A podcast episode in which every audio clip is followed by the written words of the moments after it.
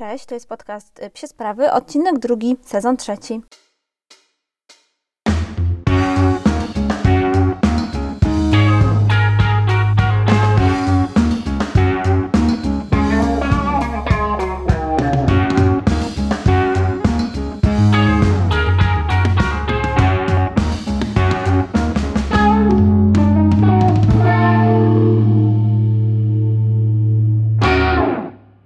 Witam Was serdecznie w dzisiejszym odcinku. E, dziękuję Wam za wszystkie pozytywne komentarze i opinie dotyczące ostatniego e, odcinka podcastu, w którym e, mówiliśmy sporo o holistycznej teorii mm, psiego sportowca, takiej holistycznej teorii, mojej holistycznej teorii podchodzenia do psiego sportowca. Bardzo Wam dziękuję też za wszystkie pozytywne opinie dotyczące poszczególnych składowych tej teorii i tego, że to jest coś nowego, coś, co, co, co, co dla Was okazało się interesujące i co chcielibyście wprowadzać w życiu swoich psich sportowców. Dziękuję za wszystkie te udostępnienia, które też pojawiały się w tym tygodniu. Mm, mam nadzieję, że coraz więcej osób będzie się z tą teorią zapoznawało, będzie o tej teorii mówiło i przede wszystkim będzie tę teorię wdrażało do swojej codziennej pracy z psem, bo to jest przecież najważniejsze i chcemy, żeby jak najwięcej osób podchodziło w ten sposób do swojego psa. To też jest tak, że ja bardzo wierzę w tę teorię i e, uważam, że to też nie jest nic nowego, to też nie jest coś, e, co ja sama sobie wymyśliłam. Ja bardziej zebrałam różne mm, teorie w jedną i po prostu ją sobie gdzieś tam nazwałam. E, natomiast to wszystkie te jej składowe to są rzeczy, które większość osób jednak w, w życie swojego psiego sportowca wdraża, albo wdraża którejś z nich i po prostu teraz dowiedziało się o tym, że należy dodać e, kolejne. Więc myślę, że to też nie jest tak, że ja tutaj nagle odkryłam Amerykę i pokazałam Wam coś, czego po prostu nigdy wcześniej nigdzie nie było. E, natomiast mam nadzieję, że było to dla Was gdzieś tam e, dobre, jeśli chodzi o uporządkowanie wszystkich tych spraw. Ja też sobie wydrukowałam, e, powiesiłam to i staram się tak na co dzień myśleć o tym, czy, mm, czy ja z moim psim sportowcem właśnie w ten sposób pracuję, czy podchodzę do niego właśnie w ten sposób. I wszystkim Wam to polecam, dlatego na Insta Stories pojawiła się właśnie taka plansza, gdzie wszystkie składowe tej teorii się pojawiły. No i tak jak Wam mówiłam, y, większość odcinków w nowym sezonie będzie mówiła właśnie o którymś aspekcie tej teorii. Y, I dzisiaj już zaczniemy od jednego z nich. To też będzie tak, że niektóre odcinki będą krótsze, bardziej ogólne, tak jak ten dzisiejszy, niektóre będą dłuższe, bardziej szczegółowe, gdzie będziemy bardziej szczegółowo omawiać różne tematy. Y, natomiast myślę, że wszystkie z tych aspektów zostaną y, poruszone w trakcie tego sezonu. Jak minął nam ten tydzień? No ten tydzień minął nam dosyć średnio, bo Ozzy coś zżarł na spacerze i trochę się nam rozchorował i myśleliśmy, że już jest lepiej, bo przeszły mu wymioty i jakieś tam gorsze samopoczucie, no ale niestety dosłownie 10 minut przed tym, jak zaczęłam nagrywać ten odcinek dla Was, zaczął wymiotować yy, i znowu zwymiotował yy, trochę śniadanka, więc yy, w sumie tylko nagram to i idę z nim od razu do weta. Zobaczymy, co tam powie weterynarz. Od razu Wam tak powiem, że to też nie jest tak, że pies mi od tygodnia wymiotuje i ja nic z tym nie zrobiłam, bo w poniedziałek byliśmy na szczepieniu i w poniedziałek lekarz powiedział, że no za bardzo, za wiele nie możemy zrobić, że ten żołądek mu się oczyszcza i że po prostu coś mu zaszkodziło i musimy trochę po prostu poczekać, aż się oczyści, żeby dawać mu mniej jeść albo bardziej lekkostrawne rzeczy. Oczywiście Ozzy to jest taki pies, który nie zje kefirku, e, ale za to połasił się na suchą bułkę, więc no, dostał suchą bułkę któregoś dnia. No ale potem było wszystko już ok. W ogóle w poniedziałek byliśmy też na spacerku, e, byliśmy byliśmy w lesie i Ozzy wreszcie mógł sobie troszeczkę po lesie pohasać, no bo jak wiecie, od poniedziałku lasy zostały otwarte, w ogóle tereny zielone zostały otwarte i można już tam przebywać z waszymi e, zwierzakami. E, więc jeśli do tej pory siedzieliście w domu i no i jakby poddawaliście się wszystkim wymogom tej kwarantanny, no to możecie już spokojnie udać się gdzieś tam na dłuższy spacer do parku, do lasu. To już jest dozwolone. Jeszcze taka ciekawostka, że w lesie nie musimy nosić maseczki. Oczywiście, jeśli jesteście jesteście tam sami lub z członkiem rodziny, chyba tak mi się wydaje. Natomiast no tam nie trzeba mieć maseczki, natomiast trzeba zachowywać odległość. To takie informacje. I co jeszcze w tym tygodniu? E, w tym tygodniu też przyszedł do mnie nowy mikrofon, który poleciła e, mi Małgosia z Mam Psa i Co Teraz. Mam nadzieję, że będzie słychać jakąś różnicę ale ten mikrofon też jest trochę takim planem na przyszłość, bo to taki krawatowy, przenośny mikrofon i on będzie mi służył też do nagrywania jakichś odcinków y, na zewnątrz i do nagrywania e, gdzieś tam może jakichś spotkań z różnymi osobami, bo jest mały, przenośny, więc mam nadzieję, że się sprawdzi. Mam nadzieję, że to też poprawi jakość tego podcastu i jakość y, odsłuchu dla Was. Jeszcze z takich fajnych rzeczy w tym tygodniu, to chciałabym Wam bardzo polecić wpis Pauli Gumińskiej o motywacji. I to musicie po prostu go znaleźć na Facebooku Pauli. Paula ma takiego Facebooka i wszystko jasne, Paula Gumińska. I tam y, co jakiś czas zamieszcza takie dłuższe wpisy, w których możecie znaleźć bardzo dużą dawkę solidnej wiedzy o pracy z psem. Przede wszystkim o pracy z psem sportowym, ale absolutnie nie tylko. To się tyczy do nawet codziennych sytuacji, codziennej pracy z y, psem. Mm, bardzo, bardzo Wam polecam ten wpis. Tam jest e, z tego, co kojarzę, 10 punktów, e, które mówią o tej pracy z psem. Wchodźcie, czytajcie, jakby myślę, że sama osoba Pauli nie potrzebuje e, dalszej, dalszego przedstawiania. Tutaj wielokrotnie też się pojawiała, więc zapraszam Was serdecznie do przeczytania tego postu. Podwójnie Was zapraszam, bo wiem, że mnóstwo z Was pytało mnie o motywację psa. Na pewno odcinek o motywacji też będzie, o czym mówiłam ostatnio. Natomiast na początek myślę, że ten wpis też będzie bardzo dużym źródłem wiedzy. W tym tygodniu też bardzo mocno zgłębiam temat szelek dla psa, gdyż chciałabym Oziemu kupić jakieś nowe szelki. Ozi ma jedne, to znaczy nie, Ozzy ma e, trzy pary szelek tak naprawdę, ale na co dzień chodzi w jednych, w Y od modnej kozy. E, oprócz tego na zimę kupiłam mu, zaraz powiem dlaczego na zimę, na zimę kupiłam mu takie kolorowe szelki od Doga Headów, to były typowe gardy, ale e, one są tylko na ubranko, bo normalnie trochę mu się na ciele przesuwają, więc dopiero i dlatego je kupiłam jakby, bo one mają regulację, więc na ubranko nadają się idealnie.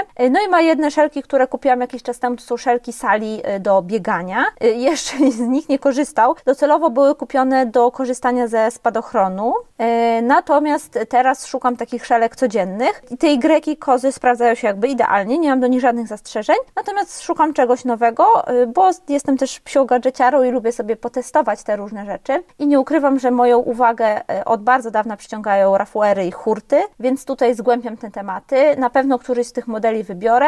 Dam Wam znać, co kupię. Pewno tutaj to zrecenzuję, więc z pewnością usłyszycie jakiś odcinek też o konkretnym modelu Shelle. No dobrze, myślę, że nie ma co tego przedłużać. Warto przejść do dzisiejszego tematu odcinka, a dzisiejszym tematem jest coś, co w tej holistycznej teorii było nazwane jako trening e, wspierający ogólna sprawność psa, czyli taki trening poza treningiem danego sportu. Co to jest w ogóle ta sprawność ogólna e, według mnie? Ona jest związana oczywiście z tym zagadnieniem, mm, które poruszyliśmy w holistycznej teorii i ona e, tak e, w bardzo ogólny sposób mówi o przygotowaniu psa do ruchu. Myślę, że tutaj możecie w takim zupełnym przełożeniu przenieść to na to, jak wygląda sprawność ogólna ludzka. Każdy sportowiec, niezależnie od tego, czy uprawia pływanie, czy jeździ na rolkach, czy jest biegaczem, czy jest piłkarzem, e, musi posiadać pewien stopień takiej sprawności ogólnej. To są osoby, które są ogólnie sprawne, ogólnie mają dobrą kondycję,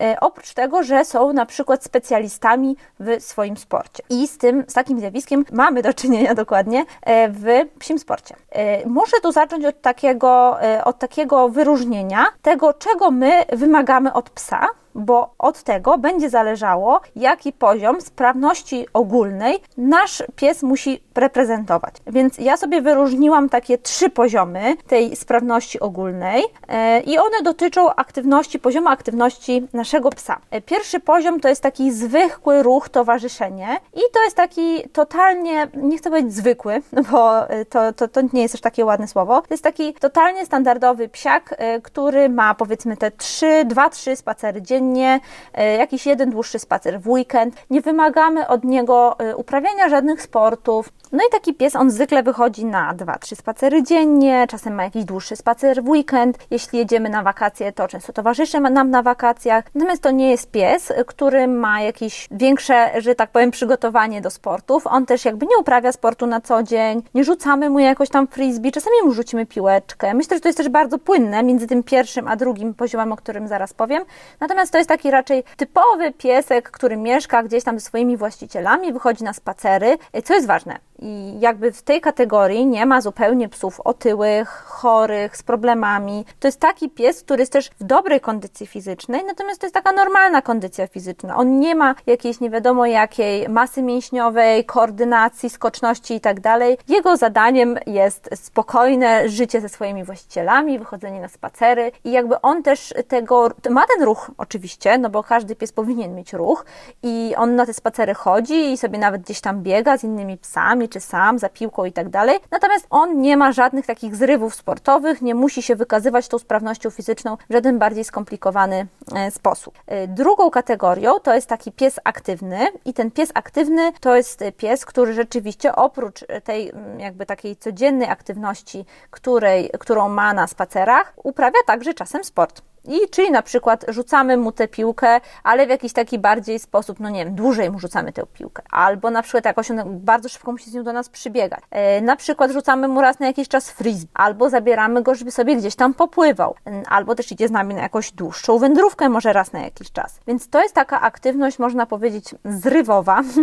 można też powiedzieć, że to jest taka aktywność niezaplanowana, nieustandaryzowana, czyli taka, której my nie planujemy w żaden jakiś tam bardziej skomplikowany sposób i nie myślimy, myślimy też, jakie naszemu psu są do tej aktywności potrzebne właściwości fizyczne. Bardziej po prostu chcemy z nim fajnie spędzać czas. My też może nie jesteśmy jakimiś zapalonymi sportowcami. Bardziej chcemy, żeby nasz pies poruszał się jednak trochę bardziej, ale nie myślimy tutaj w żaden sposób o profesjonalnym uprawianiu tego sportu. No i trzecia kategoria, taka, na którą dzisiaj się skupimy, o której Ci opowiemy, to jest ta kategoria psów sportowych slash psów y, pracujących, czyli takich, których trening, których zawody, którym zawody i tak dalej są wpisane w ich ich kalendarz, e, w ich życie, bez których e, tak naprawdę nie byłyby szczęśliwe. I to też jest tak, że myślę, że większość właścicieli e, psów, które, które uprawiają sporty, tak zawodowo można powiedzieć, to może to powiedzieć, że te psy bez tych sportów czują się nieszczęśliwe, czują się smutne i rzeczywiście im tych sportów brakuje. No i taki pies sportowy, no to to już jest troszeczkę inna kategoria, pewnie sobie wyobrażacie. To jest pies, który ma jakby wpisane te treningi w swój,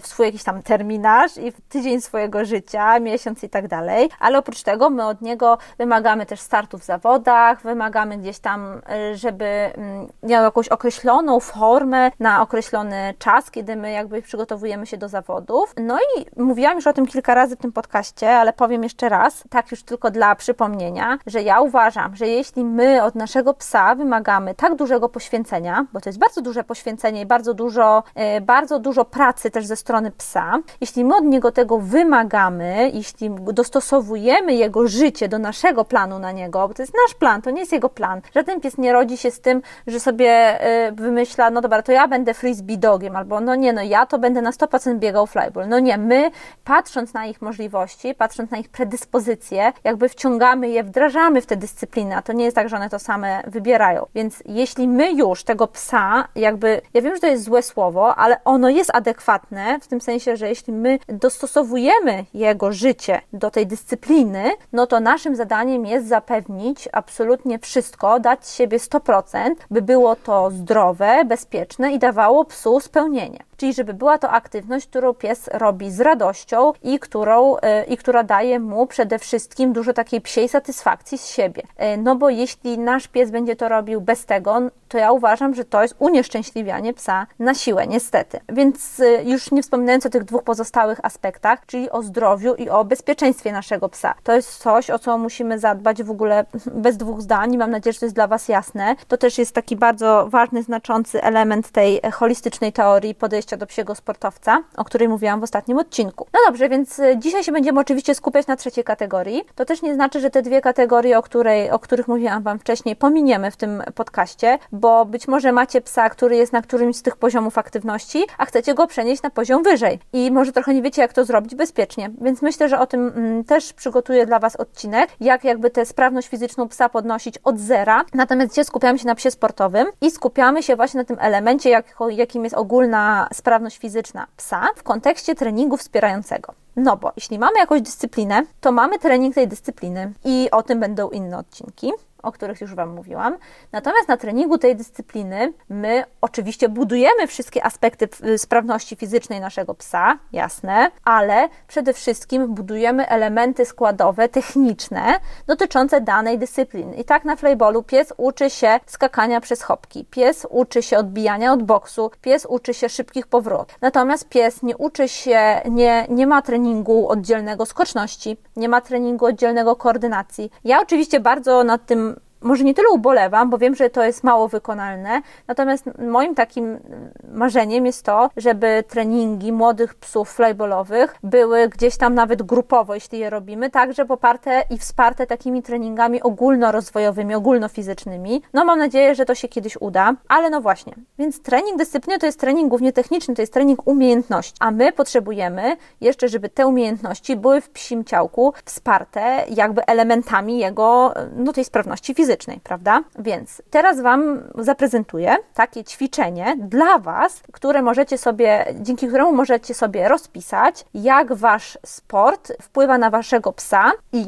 jakie elementy sprawności fizycznej są potrzebne, aby Wasz sport był uprawiany w jak najlepszy sposób i żeby Wasz pies w tym sporcie dawał z siebie wszystko, ale też, aby jego ciało mogło w odpowiedni sposób być do niego przygotowane. Zaczynamy od tego, że musimy się zastanowić, jakie elementy składają się na nasz sport a nawet inaczej, czego my wymagamy od psa w jakby pojedynczym wykonaniu zadania, w pojedynczym przebiegu. Jakie zadania przed nim stawiamy. I ja będę to robiła na przykładzie flybola, o czym zaraz Wam opowiem, a na przykład jeśli chodzi o inne dyscypliny, to musicie sobie jakby wydzielić taką jednostkę, jaką jest start, jaką jest na przykład jeden mecz, albo jest y, jedną, mm, no jeden właśnie start, to chyba tak najlepiej określić, bo to do wielu y, dyscyplin się tyczy. I wiem, że te starty też są różne i dyscypliny są różne i we free frisbee to jest bardzo różne. Natomiast y, jeśli macie różne konkurencje, to też musicie się zastanowić, do której tak najbardziej chcecie przygotować waszego psa, a może chcecie przygotować go do kilku, więc to też należy rozpisać oddzielnie. Zaraz zobaczycie na flyballu, na czym to polega. Mi jest najłatwiej, no bo ja flyball uprawiam, więc ja wiem, jak to rozpisać od zera. Dobrze, zaczynamy. Gotowi? Więc tak, najpierw mamy start. Start we flyballu jest zrywny, to jest takie dziwne słowo, ale tu świetnie pasuje, więc pies musi bardzo szybko ruszyć z miejsca, nabrać prędkości bardzo, bardzo szybko, minąć się z drugim psem w fotokomórce. I jeśli chodzi o ten start, no to wiadomo, że tutaj potrzebna jest psu szybkość, potrzebna jest też taka zrywność, potrzebna jest taka siła eksplozywna. Zresztą o tych wszystkich elementach zaraz będziemy mówić po kolei. Potem pies biegnie przez hopki tak? Więc y, co ja na przykład, jak myślę o tym elemencie startu, to tutaj wypisuję sobie w moim ćwiczeniu. Pies musi przeskoczyć przez hopki i musi to zrobić jak najszybciej, ale to nie są wysokie hopki, więc ja nie potrzebuję tutaj nie wiadomo jakiej skoczni. Ja wręcz nie chcę, żeby mój pies wysoko skakał przez hopki. Mój pies ma przez hopki właściwie tak płynąć, ma tylko podnosić łapki i opadać, żeby to było jak najszybsze, żeby nie tracił prędkości, żeby nie tracił też tutaj gdzieś jakiejś stabilizacji w ciele, tylko żeby ta hopka, żeby on praktycznie nie widział tej hopki. Ta hopka ma nie być dla niego przeszkodą, to jest tylko jakiś tam element na drodze do boksu. No i właśnie dochodzimy do boksu. E, może e, jeszcze tak trochę ominiemy, znaczy ominiemy na chwilę boks, no i jakby powrót od boksu, tak, znowu do handlera, to jest y, tożsame z biegiem do boksu, więc o tym nie będziemy mówić. Natomiast przy boksie skupimy się przez chwilkę, no bo to uważam jest kluczowy element naszego sportu i na boksie tak naprawdę psy najwięcej tracą najwięcej zyskują. E, bieg przez hopki jest oczywiście bardzo ważny i szybkość tego biegu jest niezwykle ważna, natomiast jeśli pies kiepsko robi boks, to nawet jeśli jest super szybki, to zawsze, zawsze będzie bardzo dużo tracił. Dlatego na boksie potrzebne jest, a jeszcze jedna taka ważna informacja. Jeśli nigdy nie widzieliście odbicia psa na boksie, to myślę, że powinniście teraz zapauzować ten odcinek. E, powinniście sobie włączyć na YouTubie bieg flyballowy i zobaczyć, jak wygląda dokładnie odbicie psa na boksie, bo to jest dość specyficzne odbicie. Kąt, pod jakim pies się odbija, jak zbiera piłkę i tak dalej jest dość specyficzne, więc to zobaczcie, bo to dużo Wam da na potrzeby zrozumienia tego ćwiczenia, tego odcinka. Ja postaram się Wam zamieścić na storiesach jakieś zdjęcia, jak Ozzy się odbija od boksu, więc też zobaczycie, jak to ciało się tam układa. No dobra, i do tego odbicia co jest nam potrzebne? Po pierwsze, tutaj trochę tej skoczności jest nam potrzebne, tak? Ale bardziej to jest skoczność połączona z taką zwinnością oraz z tutaj moim zdaniem najważniejszym elementem, czyli z koordynacją ciała. Pies musi wiedzieć, że ma wyhamować, następnie to ciało ma w odpowiedni sposób ułożyć na boksie, musi je zawinąć, musi z ogromną siłą to zrobić, i ale równocześnie zapanować nad tą siłą mięśni właśnie dzięki koordynacji i odbijając się zaraz wrócić i biec w drugą stronę. Więc to jest y, bardzo wymagające od psa. I to wymaga wielu tych składowych, o których przed chwilą powiedziałam, i które zaraz będziemy sobie zbierać i o których będziemy mówić, jakie należy ćwiczyć. No dobra, no i jak mamy wszystkie te elementy, no to zastanawiamy się, tak jak tutaj przed chwilą myśleliśmy, jaki element sprawności fizycznej ciała mojego psa jest mi potrzebny do y, zrealizowania tego elementu startu, prawda? Ale oprócz samego startu pojedynczego, mamy też jakby cały cykl y, z zawodów, całą procedurę startu, tak? Czyli y, na przykład ile razy pies musi wykonać ten start, y, w jakim odstępie czasu musi wykonać ten start, w jakim odstępie czasu znowu mamy na przykład następny mecz, tak jak we flyballu, tak? Przez ile dni. I tutaj na przykład właśnie we flyballu, to tak Wam powiem, to jest tak, że zwykle w jednym meczu pies wykonuje między 3 a 5 biegów. Jeśli jest psem startowym, tak jak mój, i czasem ten falstart się zdarza popełnić, no to wtedy czasem nawet więcej, bo są na przykład dwa falstarty dopuszczane. Oprócz tego, a czasem bieg jest powtarzany, więc to, to też jest bardzo, bardzo różnie. Oprócz tego ma te mecze czasem co godzinę, czasem co dwie, czasem co trzy. E, drugiego dnia, bo zawody są dwudniowe, więc to kolejny aspekt, to ma częściej, jeśli już ta drabinka idzie wyżej, jest coraz bliżej finałów i czasem między półfinałem a finałem jest, jest bardzo mało czasu, więc co, co nam to mówi? Co nam to daje? Czemu my się tym w ogóle interesujemy? E, no to nam pokazuje, jaką wytrzymałość musi mieć nasz pies. Bo na przykład, jeśli mamy zawody frisbee, w których pies startuje rano i po południu, to on ma naprawdę bardzo dużo czasu na regenerację. Albo jeśli on w czasie jednego, jednej konkurencji musi wykonać tylko trzy biegi za frisbee, to to jest dość mało, że tak powiem, obciążające dla psa. Natomiast jeśli już pies musi wykonać pięć biegów na pełnej szybkości i za godzinę ma następny mecz i znowu musi wykonać pięć biegów na pełnej szybkości, no to tutaj ta wytrzymałość szybkościowa gra niesamowicie ważną rolę, więc to jest kolejny aspekt, który tam się nam gdzieś powinien pojawić. Teraz możemy przejść do realizacji tego naszego planu ćwiczeniowego, planu treningowego dla psa, bo możemy sobie teraz jasno przemyśleć, jakie elementy sprawności są nam potrzebne. No i teraz zrobimy to dla flyballu razem. Więc tak, mamy szybkość. Oprócz tego, że szybkość, to mamy też wytrzymałość szybkościową, o czym przed chwilą powiedziałam. To nam tylko chodzi, żeby pies zrobił raz szybko, tylko pies ma zrobić naprawdę kilkanaście razy szybko. Oprócz tego, bardzo ważnym aspektem, aha, jeszcze, przepraszam, nie powiedziałam Wam tego, ja o tych aspektach to mówię, tak jak ja na przykład uważam, że one są ważne w treningu psa. Ja sobie układam pod kątem ważności. Więc tutaj szybkość jest tym aspektem, który we flyballu jest najważniejszy. W ogóle nie będziemy tego ukrywać, nie będziemy się oszukiwać. Najważniejsze jest, żeby ten pies był szybki. To na tym polega nasza dyscyplina. Ale na przykład na drugim miejscu ja daję koordynację. I daję koordynację e, wszystkich odcinków, zarówno e, kończyn e, miedniczych, jak i piersiowych. To jest niezwykle ważne w naszym sporcie. To niezwykle pomaga psu układać się na boksie. To pomaga mu nabierać prędkości. Uważam, że to jest coś, co może jest niedoceniane. Mało osób pracuje nad koordynacją, bo woli na przykład pracować nad siłą, a potem to daje różne efekty. Więc y, drugi aspekt koordynacja i trzeci aspekt to jest ta siła. Pewnie większość z Was, jak nie wszyscy, yy, widziała biegi krótkodystansowe ludzkie i w tych biegach krótkodystansowych widzieliście, jak wyglądają zawodnicy. Są niezwykle umięśnieni, mają niezwykle umięśnione nie tylko nogi, którymi być tak by się mogło wydawać, że pracują głównie, ale też klatkę piersiową, mają ogromne bicepsy, no po prostu są naprawdę bardzo, bardzo umięśnieni. Dlaczego?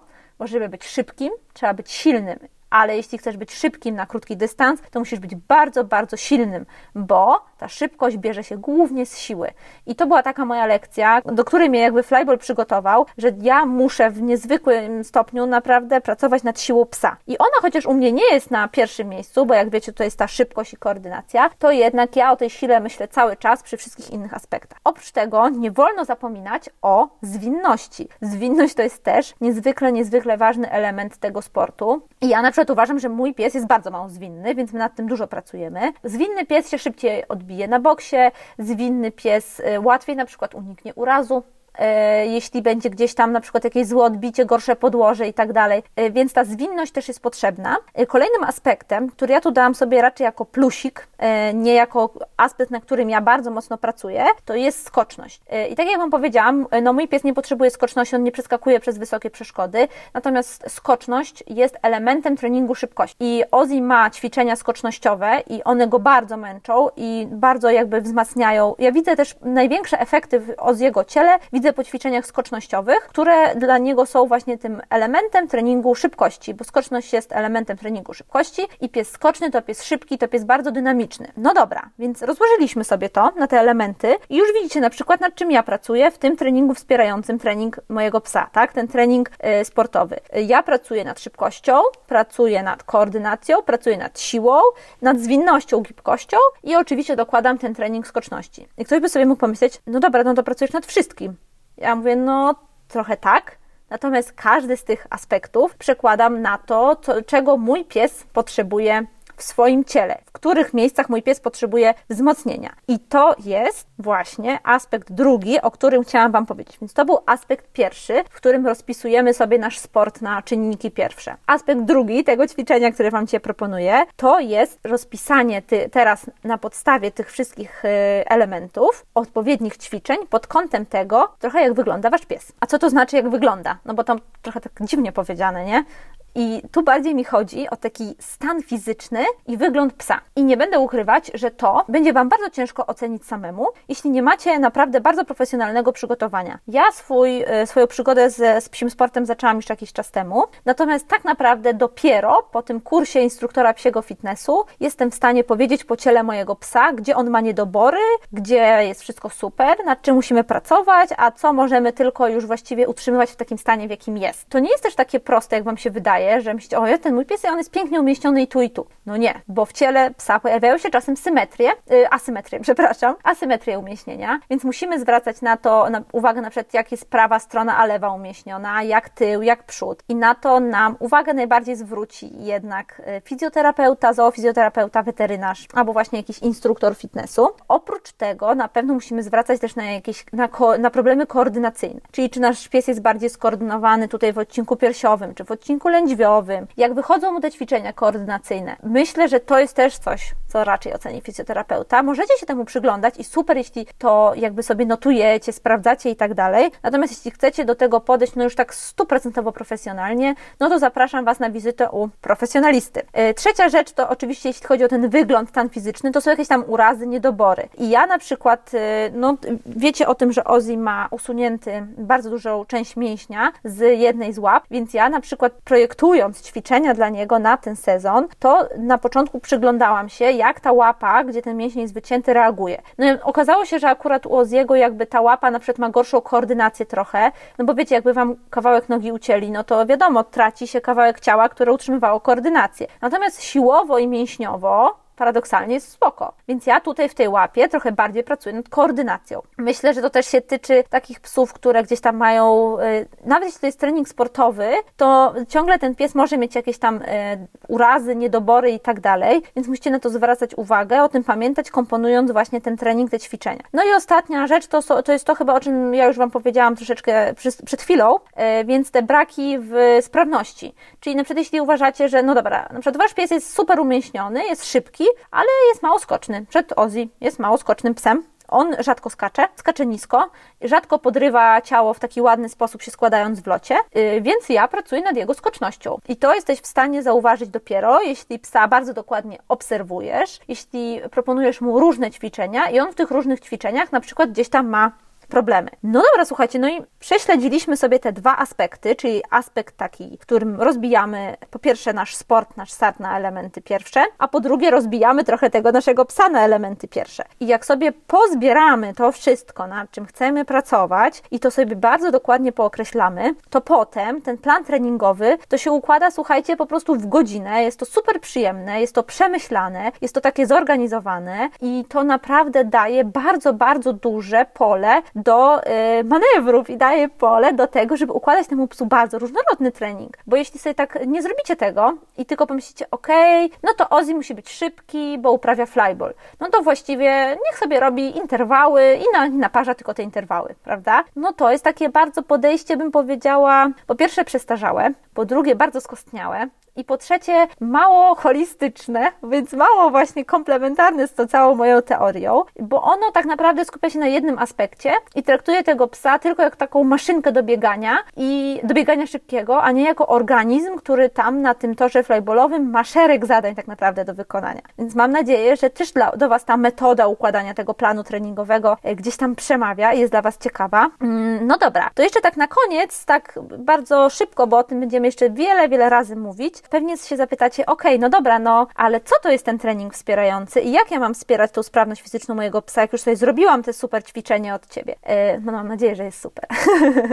Więc tutaj dam Wam dosłownie kilka przykładów, ich może być niezliczona ilość, natomiast możecie się do nich bezpośrednio odnieść i one z pewnością tutaj ten trening Waszego psa, ten trening sportowy będą mogły wesprzeć przy budowaniu ogólnej sprawności. Co pierwsze to jest fitness. Fitness to jest bardzo ogólne pojęcie, to są nie tylko ćwiczenia na piłkach, to są są ćwiczenia z wykorzystaniem ciężaru psiego ciała, to są ćwiczenia na jakichś podestach, ćwiczenia skocznościowe, więc wszystkie takie ćwiczenia typowo, typowo fitnessowe, niezwiązane gdzieś tam może, nie wiem, z jakąś dyscypliną sportową konkretnie. Po drugie, to są interwały, czyli super prosta sprawa, a dająca super ekstra dobre efekty, yy, więc to jest yy, po prostu biegi psa, jak piłeczką, frisbee, czymkolwiek, które są gdzieś tam rozpisane w jakichś określonych, jakby powiedzieć, procedurach, tak? Czyli, że pies powiedzmy biegnie przez 60 sekund, ma 3 minuty przerwy, znowu 60 sekund, 3 minuty przerwy i robi tak 5 razy na przykład. Teraz podałam tylko przykład, nie powtarzajcie tego u siebie, to też musi być y, dopracowane jakby zgodnie z tym, w jakim stanie jest Wasz pies, co trenujecie, na jakim etapie cyklu jesteście i tak dalej. Kolejna rzecz to jest na przykład pływanie. Pływanie świetnie wzmacnia psie ciałko i może wpływać na wiele z tych aspektów, o których mówiliśmy. Po czwarte, to jest takie bieganie,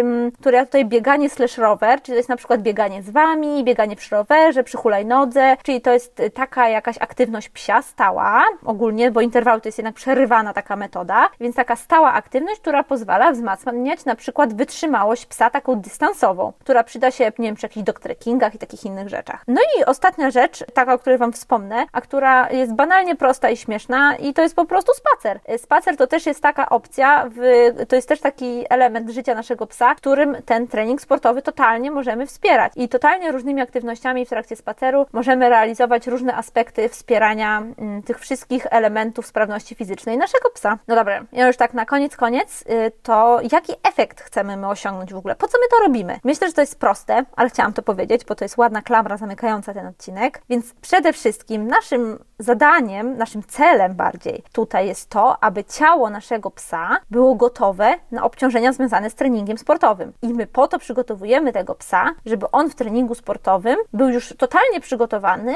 na wszystkie jego wymagania, na żeby on y, we wszystkie te elementy tego startu, elementy tej dyscypliny robił jak najlepiej, ale robił też jak najbezpieczniej, robił też w jak najlepszy sposób dla swojego ciała, tak by był zdrowy, bezpieczny, ale by także nasz cel, czyli ten idealny start, czy najlepszy start, jaki sobie wyobrażamy, mógł być zrealizowany. Mam nadzieję, że ten odcinek był w jakiś sposób dla Was pouczający. Mm, nie wiem, czy powiedziałam coś nowego dla Was, może są to tematy, z którymi macie już styczność. Y, natomiast takie ćwiczenie, y, którym układacie swojemu psu, rozpisujecie wszystkie elementy sportu i sprawności fizycznej, którymi chcecie pracować, myślę, że przyda się każdemu sportowcowi, nawet temu, który uprawia sport już od wielu lat i myśli, że już y, niczego nowego się nie dowie. Może niech spróbuje, a może właśnie coś nowego mu wpadnie w oko, rozpisując swoją dyscyplinę sportową.